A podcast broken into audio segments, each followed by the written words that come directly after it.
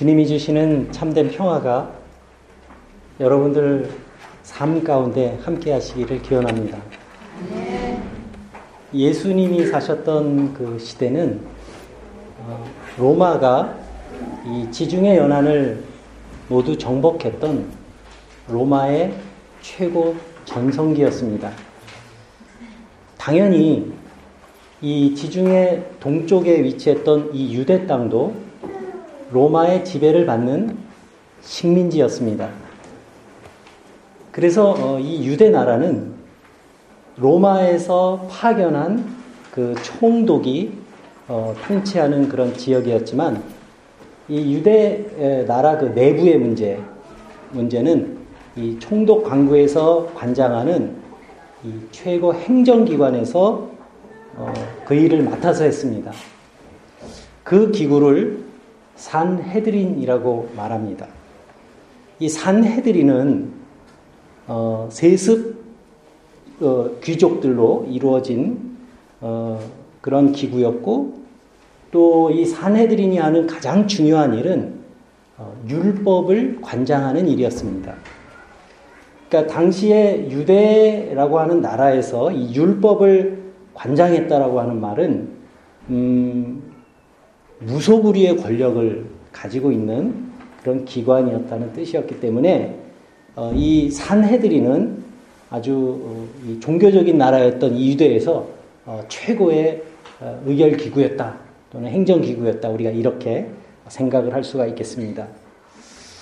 그래서 이 산헤드린 공의회는 어, 요즘 같으면 이제 국회의원들로 이렇게 이루어져 있겠죠. 근데 이 사내들인 공의회는 대제사장들, 그리고 율법학자들, 그리고 백성의 장로들로 이렇게 구성되었는데, 어, 이 사람들은 어, 유대의 전통과 문화와 종교를 지킨다고 하는 그러한 자부심 하나로 살아가는 사람들이었고, 또 요즘으로 말하면 어, 유대 사회의 보수적인 그런 사람들이었다. 이렇게 말할 수 있겠습니다.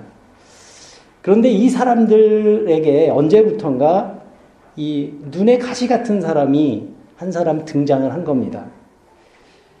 그리고 이 사람은 막 유대 땅 여기저기를 돌아다니면서 자기 스스로 안식일의 주인이라고 이렇게 이야기를 할 뿐만 아니라 당시 그 성전 중심의 전통적인 유대교 신앙을 비판하는 발언도 서슴치 않았습니다. 이 유대 사회에서 이 성전 체제를 비판한다는 것은 이 사회의 근간을 뒤흔드는 일이었습니다. 이렇게 아주 위험한 행동을 서슴치 않고 했던 사람은 누구냐면 바로 나사렛에서 온 예수라는 사람이었습니다. 유대 나라가 로마의 식민지이긴 했지만 이 유대는 모세의 율법에 기초한 사회입니다.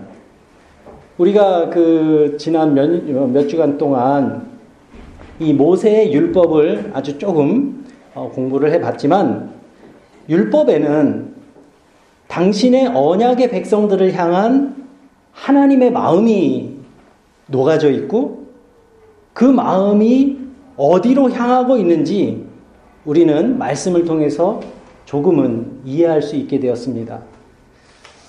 그런데 예수님 시대에는 이 하나님이 모세를 통해서 당신의 계약의 백성들에게 주셨던 그 본래의 율법 정신이 사라지고 이 율법이라는 것이 오히려 사람들의 삶을 올가매는 올무가 되어버리는 일들이 아주 흔히 일어나고 있었습니다.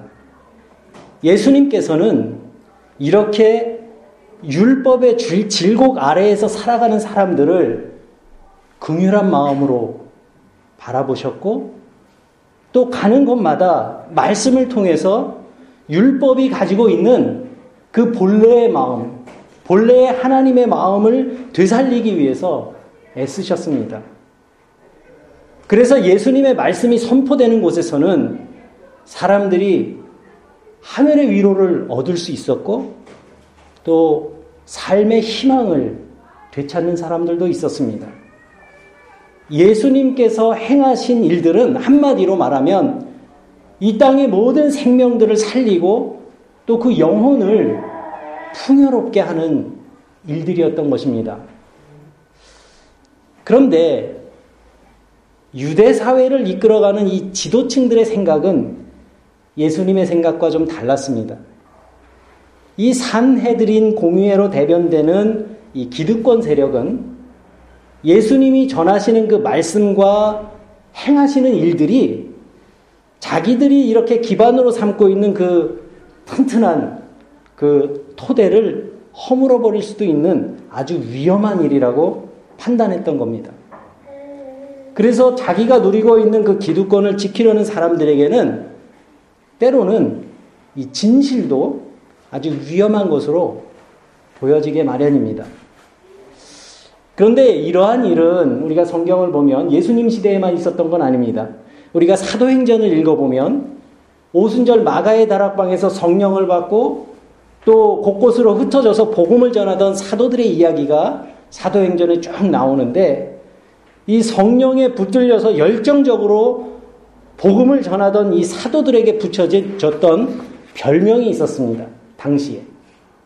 그 별명은 뭐냐 하면 천하를 소란스럽게 하는 자들이었습니다. 순수한 복음을 전하던 이 전조, 전도자들은 예수님께서 공생의 삶에서 그렇게 하셨던 것처럼 정말 자기의 불행을 숙명으로 받아들이고 체념하면서 살아가는 사람들에게 이 복음을 통해서 위로의 말씀을 전하고 또 새로운 삶의 소망을 얻게 해주었고 그들이 바로 하나님의 형상대로 지으심을 받은 아주 존귀한 존재라고 하는 그 사실을 일깨워 주었습니다. 그리고 바로 당신들이 그 백성들이 하나님이 주관하시는 이 역사의 주관자 되시는 그 하나님의 그 역사의 주체일 뿐만 아니라 하나님의 일꾼이라고 하는 사실을 깨닫게 해줬습니다. 그런데 이 사도 바울 사도들이 전한 복음은 그 유대 나라의 기득권 세력에게는 아주 위험한 것이었습니다. 체제를 위협하는 아주 위험한 행동으로 보였던 겁니다. 이것이 바로 기독교가 초창기에 박해를 받았던 이유입니다.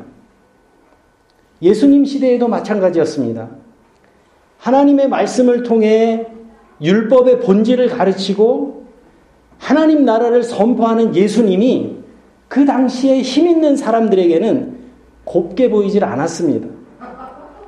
그래서 오늘 말씀을 보면 산해드린 공의회가 어, 사람들에게 이 선지자로 이 존경을 받고 있던 예수님을 그냥 무턱대고 잡아 가둘 수는 없었고 그래서 뭔가 이 곤경에 처하게 할 그 함정을 어, 만들기 시작합니다. 그래서 작전을 세우게 됩니다.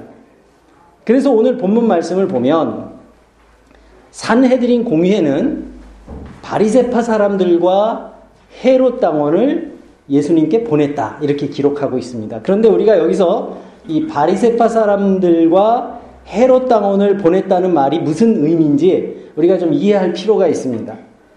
이 바리세파 사람들과 헤롯 당원은 서로 정치적인 입장과 이해관계가 다른 사람들이었습니다. 그러니까 지금으로 말하면 여당과 야당 같은 거예요. 당시에 이 바리세파 사람들은 율법주의자들이었기 때문에 로마에 반대하는 이 반로마적인 성향을 갖고 있던 사람들이었고 헤롯 당원은 친로마적인 성향의 사람들이었습니다. 그러니까 이 성경에서 이 바리세파 사람들과 헤롯 당원을 보냈다. 이 말은 그러니까 요즘으로 말하면 서로 이해관계가 다른 사람들이 공동의 목적을 어? 공동의 목적을 위해 어, 그 목적을 이루기 위해서 그 목적이 뭐예요? 예수라고 하는 사람을 해치기 위해서 서로 손을 맞잡았다는 뜻입니다. 이렇게 산 헤드린에서 파견된 사람들이 예수님을 제거하기 위해서 작전을 세우는데 가장 먼저 생각한 것이 뭐냐 하면 아, 예수님을 따르는 사람들로부터 이 예수님과 이 사람들을 떼어놓는 것이었어요. 거기에 이제 의견 일치를 본 겁니다. 아무래도 이렇게 따르는 사람들이 없어지면 그 영향력도 어, 줄어들기 마련이니까. 그래서 사람들이 많이 모인 곳에서 예수님을 궁지에 몰아넣을 수 있는 질문을 던지게 됩니다. 애매한 질문을 던져서 사람들이 알아서 예수님을 멀리 하도록 그렇게 하려는 속셈이었던 겁니다. 그래서 이 사람들이 이제 예수님을 찾아갔습니다. 그리고 아주 정중하게 예의를 갖추어서 예수님께 말합니다. 선생님, 우리는 선생님께서 참되시고 또 아무도 거리끼는 일이 없으시고 또 사람을 외모로 보지 않으시고 진리로 하나님의 도를 가르치시는 분이라는 것을 잘 알고 있습니다. 이렇게 운을 뗍니다. 이 사람들이 지금 하는 말을 가만히 보면 이 사람들이 하는 말 중에 틀린 말이 하나도 없습니다. 이들의 말 속에 예수님의 성품이 그대로 드러나고 있습니다. 이 사람들도 예수님을 잘 알고 있다는 뜻입니다. 그런데 문제는 이렇게 겸손하게 예수님을 인정하고 또 축혀 세우는 척 하지만 속으로는 딴 생각을 하고 있는 겁니다. 히브리 말에 히브리 당시의 그 제도 중에 할라카라는 제도가 있습니다. 이 유대인이라면 누구든지 행하, 행, 행해야 하는 것, 어? 그것을 일, 걸어서 할라크라고 하는데 이 할라크는 요즘으로 말하면 어, 율법에 대한 유권 해석입니다. 이거를 어떻게 해석해야 됩니까? 라는 어, 그런 전통이 있었습니다. 이 백성의 지도자들은 어떠한 일에 대해서 어, 우리가 행해야 될 것이 무엇이냐. 그러니까 할라크에 대해서 의견이 이렇게 분분하면, 의견이 나눠지면 율법의 권위자에게, 랍비나 이런 권위자에게 찾아가서 자문을 구하는 그런 전통이 있었습니다. 그것이 바로 할라카입니다. 지금 이 바리세파 사람들과 헤롯 당원들이 예수님을 찾아간 것은 예수님을 이 율법의 권위자로 인정하면서 유권 해석을 좀 내려주십시오. 이렇게 부탁하고 있는 겁니다. 그러니까 사람들 앞에서 한라카의 전통을 그대로 하고 있는 겁니다. 다시 말하면 형식에는 아무 문제가 없는 겁니다. 그들이 예수님에게 물어봅니다. 오늘 본문의 14절 후반부입니다. 선생님, 로마 황제에게 세금을 바치는 것이 옳습니까? 옳지 않습니까? 바쳐야 합니까? 바치지 말아야 합니까? 아주 유명한 질문입니다. 아주 나쁜 일 하는 데는 아주 영리한 사람들이 예수님을 함정에 빠뜨리기 위해서 생각해낸 질문이에요, 이게. 그런데 이 질문은 대답하기가 쉽지가 않은 질문이었습니다. 만약에 로마 황제에게 세금을 바쳐야 한다 이렇게 말하면 당시 식민지 백성으로 살아가고 있던 유대인들이 어떻겠어요? 민족 감정이 해치게 되겠죠? 또 로마 황제에게 세금 바치지 말아야 한다. 이렇게 하면 로마 제국에 대한 반역을 선동하는 아주 민감한 문제였던 겁니다. 이렇게 대답해도 문제가 되고 저렇게 대, 대답해도 문제가 되는 아주 좋지 않은 의도가 숨겨진 질문이었던 겁니다. 이제 그 뜨거운 감자가 예수님 손으로 넘어갔습니다. 그런데 예수님께서는 그들의 속셈을 아주 단번에 꿰뚫어 보시면서 점잖게 나무라십니다. 어찌하여 나를 시험하느냐? 그리고 그 사람들에게 데나리온 한 입을 가져와 먹어라. 이렇게 말씀하십니다. 오늘 여러분들 가지고 계신 주보, 주보 표지에 이 데나리온 그림을 넣었습니다.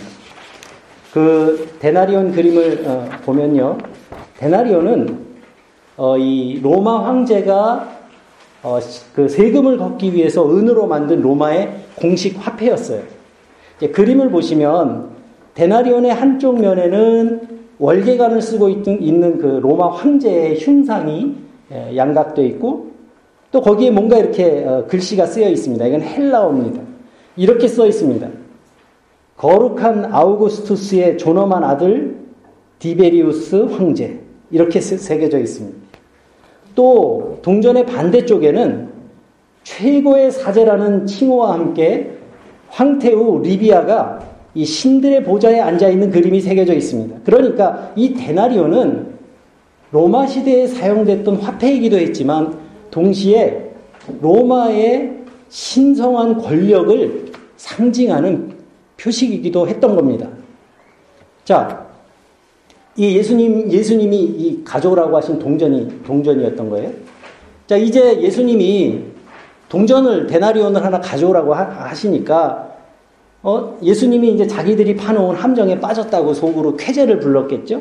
이 사람들이 얼른 데나리온 한 입을 가져왔습니다. 그리고 예수님께서는 동전을 손에 드시고 소크라테스적인 질문을 시작하십니다. 이 초상이 누구의 것이며 여기에 적힌 글자는 누구의 것이냐? 질문이 아주 쉽죠. 신나게 대답합니다. 그것은 황제의 것입니다. 그때 예수님께서는 단호한 말씀을 하십니다. 가이사의 것은 가이사에게, 하나님의 것은 하나님께 바치라. 메시지 성경을 보니까 이렇게 번역되어 있어요. 황제의 것은 황제에게 주고 하나님의 것은 하나님께 드려라. 그리고 이제 그 다음 구절을 보니까 메시지 성경이 어, 사람들의 반응에 대해서 아주 재미있게 번역을 해놨어요. 읽어드릴게요. 17절에 그들은 말문이 막혀 입이 떡 벌어졌다. 이렇게 기록되어 있습니다. 그러니까 그 한마디에 사람들이 입이 떡 벌어진 거죠. 전혀 예상하지 못한 답변이었던 겁니다. 여러분, 왜 그렇습니까?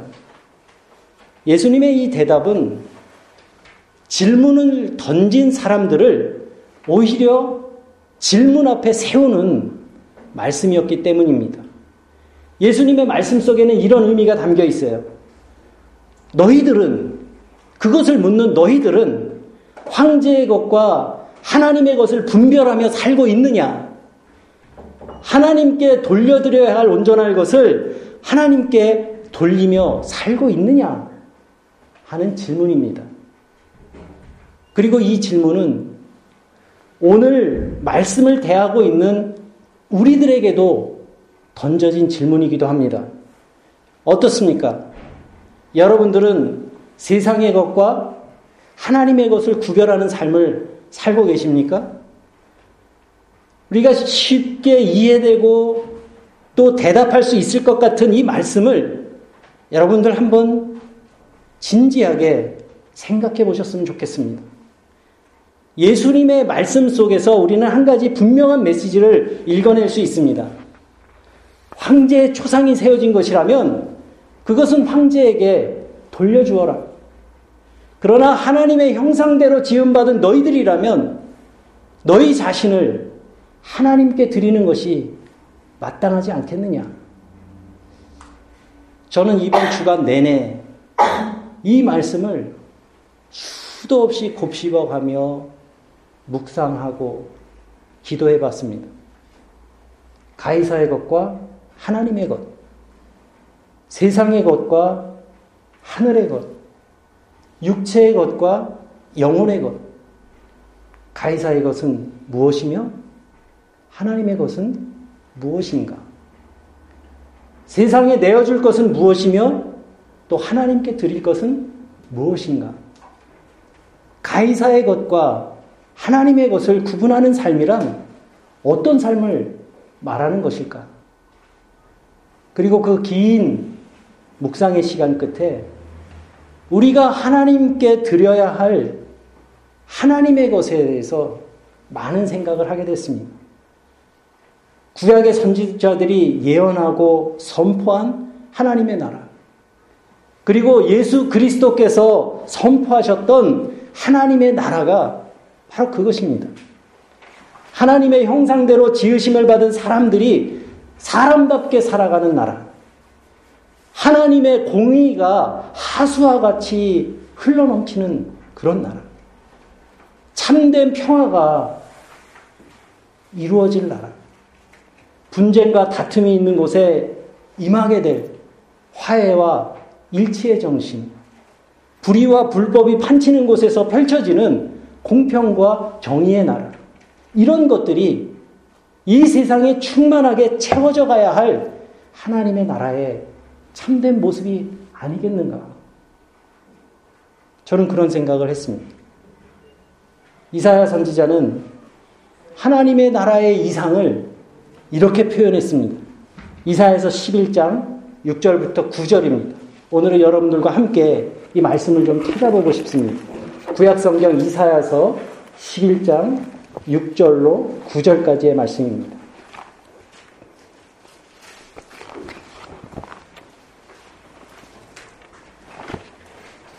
이사야서 11장 6절로 9절의 말씀입니다. 제가 6절 읽고 여러분들 7절 읽고 제가 8절 읽고 다 같이 9절 읽겠습니다. 그때에 이리가 어린 양과 함께 살며 표범이 어린 염소와 함께 누우며 송아지와 어린 사자와 살찐 짐승이 함께 있어 어린아이에게 끌리며 남소와 곰이 함께 먹으며 그것들의 새끼가 함께 엎드리며 사자가 소처럼 꿀을 먹을 것이며 젖 먹는 아이가 독사의 구멍에서 장난하며 젖된 어린아이가 독사의 굴에 손을 넣을 것이라 다 같이 있습니다. 내 거룩한 산 모든 것에서 해됨도 없고 상함도 없을 것이니 이는 물이 바다를 덮음 같이 여호와를 아는 지식이 세상에 충만할 것임이라. 아멘. 그렇지만 성경이 제시하는 이런 하나님의 나라의 이상을 우리가 마음속에 품고 살아갈 수 있다면 참 좋겠지만 이거 이러한 큰 이상들은 우리의 삶에 적용하면서 살기에는 아주 크고 넓은 의미의 개념들입니다. 그래서 저는 계속 생각했습니다. 그렇다면 우리가 우리의 삶에 적용하며 실천하며 살아갈 수 있는 하나님의 것은 무엇이 있을까? 저는 오늘의 이 본문 말씀을 계속 반복해서 읽고 묵상하면서 예수님에게 질문했던 사람들의 그 질문 속에 이미 해답이 들어있다는 것을 발견했습니다. 예수, 예수, 예수님을 해하려고 찾아온 사람들이 말합니다. 선생님, 선생님은 진실하시고 참되시고 또 하나님의 도를 정확히 가르치시는 분입니다. 여기에 예수님의 성품이 두 가지가 들어 있습니다. 하나는 진실함, 또 다른 하나는 하나님의 도를 가르치는 분. 무엇을 말합니까? 진리를 말합니다. 진실함과 진리를 따르는 삶. 이것이 예수님의 적대자들도 인정했던 예수님의 참된 모습입니다. 자기의 십자가를 지고 그리스도의 제자로 살아가기를 원하는 성도들이라면 이 진실함과 진리를 따르는 삶이 우리의 삶 가운데 나타나야 할 줄로 믿습니다. 실제로 우리는 평범한 일상 속에서 오늘 예수님께 던져진 이러한 질문과 같은 아주 고약한 선택을 강요당할 때가 얼마나 많은지 모릅니다. 이것이 옳은가? 저것이 옳은가? 이것이 좋은가? 저것이 좋은가? 그러나 이러한 방식의 소통은 결론이 있을 수 없고 또 사람들의 생각을 분열시킬 뿐입니다. 왜 그렇습니까? 질문이 잘못된 질문이기 때문에 그렇습니다. 지난 한 주간 동안 여러분들도 잘 아시겠지만 한국은 또 온 나라가 시끌시끌했습니다. 무슨 놈의 나라가 하루도 조용한 날이 없어요. 그런데 여러분, 질문이 문제가 아닙니다. 모든 질문에는 이미 답이 있습니다. 진짜 나쁜 것은 질문 뒤에 숨겨져 있는 의도입니다. A입니까? B입니까? 끝도 없는 갈등을 만들어내고 그 틈바구니 속에서 자기들의 이익을 챙기는 사람들의 숨겨진 의도가 문제입니다.